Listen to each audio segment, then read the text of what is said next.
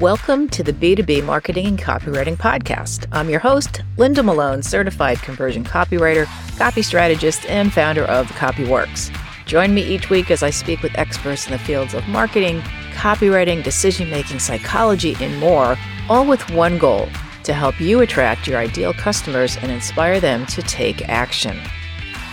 If you're using just demographics to find and speak to your target audience, today's episode is going to be a total game changer. I hate to use marketing speak, but it's really appropriate in this case because today I'm going to talk to you about something called psychographics as opposed to demographics. And I'm also going to get into, first of all, defining what the difference is between the two, and then what they actually are, what psychographics are, how to find the psychographics for your audience, and then how to apply them to your copywriting so you can get and engage more of your ideal audience. All right, let's jump right in. So let's first define psychographics. So demographics are really just the outside shell, if you will, of what you're going to look for in your customer. And when I say look for, I mean look for, and when you look for these things, you're also going to be addressing these people as fitting into that demographic. And I'm going to tell you why that's not always the best thing.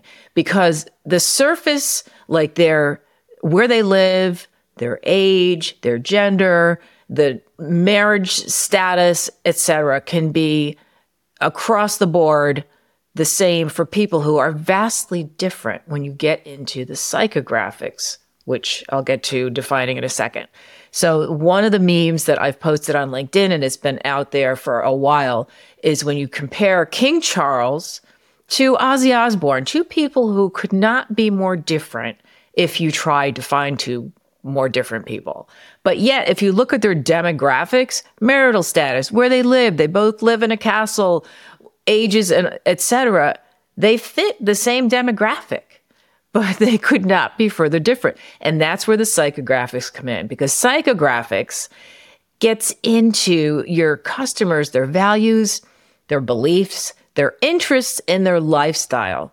And finding out the psychographics allows you to craft personalized content that doesn't just speak to them it speaks about them. Okay so you'll be getting into what is it that your customers care about? What keeps them up at night? Understanding these motivations and aspirations is what really sets a good copywriter apart from a great one.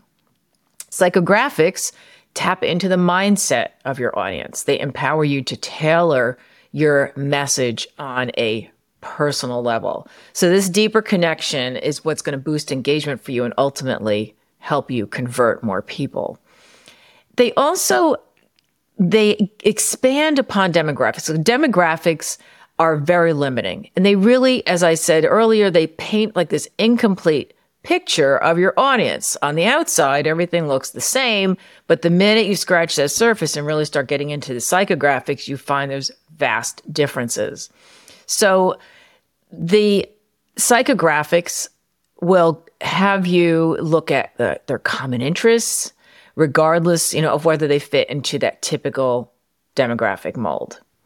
Another advantage to psychographics is you're really going to pinpoint their your customer or your ideal customer's pain points. They enable you to really address what is specific to them. I'll give you an example in the fitness world, which I have written for for many, many years, to describe you know, if somebody wants to lose weight, okay, so your copy may be something vague. Looking to lose those last 10 pounds, well, that could be anything. It's very vague. So when you actually dig into the psychographics of your customer, you'd be able to describe what that looks like for them. For example, maybe they're trying on their favorite pair of jeans and all of a sudden they don't zip up right. Or are you tired of lying on your bed in the on your back trying to zip them up? Like get a visual or just seeing yourself in a photograph and realizing that whoa, things have gotten out of hand. That kind of thing. But that's diving into really what their emotions are, what they're experiencing. That really gets those pain points much more than just some vague, oh, you want to lose 10 pounds sort of thing. And that's why I said it's going to separate average copywriter from the way above average copywriter to a great copywriter. And so you're addressing these concerns that keep them awake at night. And you're also able to, as I just said, that you really can hyper personalize your copy. So you're empowered to create like content and experiences that speak directly to individuals. So it's really not just about marketing. It's about building these relationships and building that trust, right, with your audience so they know that you get them.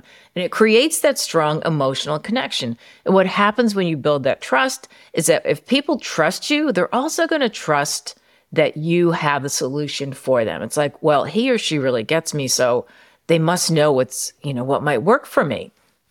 And in addition, when you understand your audience this well, you're building relationships, and this is going to result in a much higher return on investment.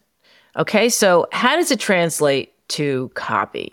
Before I even get into that, let me just go over some of the questions that you might ask when you want to get some of these psychographics. So it could be their attitudes. You want to ask them how they feel about different things. So again, we'll go back to the fitness example since I started with that. How do you feel when you are not feeling your best? Like when how do you feel when you've realized you've gained some weight? walk me through your day. That is one of my favorite questions because it really gets you into their kind of their personal life a little bit and they'll divulge as much as they want to for to you. But, you know, how do you get through your day, what is upsetting you. And so you you can just kind of I don't structure my questions with my clients super strictly. I have a big idea. It's like with my podcast guests. I know what themes that we're going to talk about, but sometimes we branch off into topics that are related that are not specific, but they also are really helpful in getting to some eye-opening content and you never know what's going to come up. So you want to go beyond just, again, the, the traditional questioning. So you want to ask things like that get into their values. What is really important to them?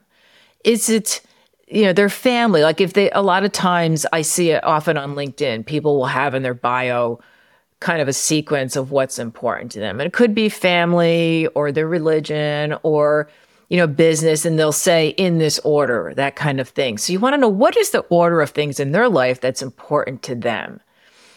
And so this could be somebody who really values the environment, for example. So if you have a lot of your clients or customers that are really concerned about global warming or something, you can maybe bring that into your copy.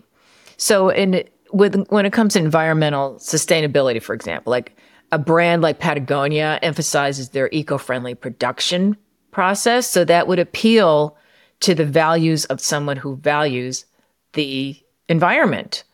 So they address that. And attitudes, they often influence like how we perceive and react to situations or products. So if a customer has a positive attitude for, toward personal fitness and wellness, a health brand that promotes an active lifestyle can leverage that information in their marketing strategy. And their interests if what do they enjoy doing in their spare time? You know what do you do on the weekends? What you know what do you enjoy doing? Do you have any hobbies? And it could be from reading to cooking to outdoor activities like hiking or gardening. A lot of times in the beginning of my uh, interviews with my podcast clients i ask them for something interesting and i do that for a few reasons. And one is because it kind of lightens up the conversation. It, we start out on a fun note. So I always make sure it's something that that person really enjoys doing. And people have talked about everything from learning chess to photographing street artists to being in a, a, punk rock band. I mean, these are things you wouldn't normally expect from someone. And this is the same with your customers. Like, what is it that they do? So you know that they have this particular issue they're concerned with, but tell me about the rest of your life kind of thing. So maybe they garden, you know. So these are things when you write the copy, you can weave in. And even things like if they tend to go for walks, and maybe a few people mentioned they have golden retrievers, which is a popular dog breed that are very lovable, and to to kind of weave that in. it adds lightness to even if they don't have a golden retriever. I mean, just you can relate to that and you can kind of connect to that part of that person's life. And then their lifestyle, their habits and routines, you know, are they super busy? Do they make time for certain things? Like these are all the conversations that you want to be having to see what do they consider as important in their life. And then their personality traits. Do they tend to be adventurous? Are they outdoorsy? So if it's a brand like Patagonia, I would assume that they would be outdoorsy people. Or what do they do when they go outdoors? Are they hikers? Do they like to travel? You want to have a lot of these these questions lined up ahead of time, but then when you're talking to them to actually branch off into things that seem to really spark their interest. And when people talk about something that's of interest to them, you could see it in their body language, you can hear it in their voice. They get excited about something. And that's when you want to follow up on that and really dig into it. Let's look at how you can incorporate these psychographic characteristics into your marketing. So I mentioned the eco conscious customer. Okay. They might appreciate receiving content related to sustainability if you are tailoring product benefits. So align those benefits with their values, their interests, and their lifestyles.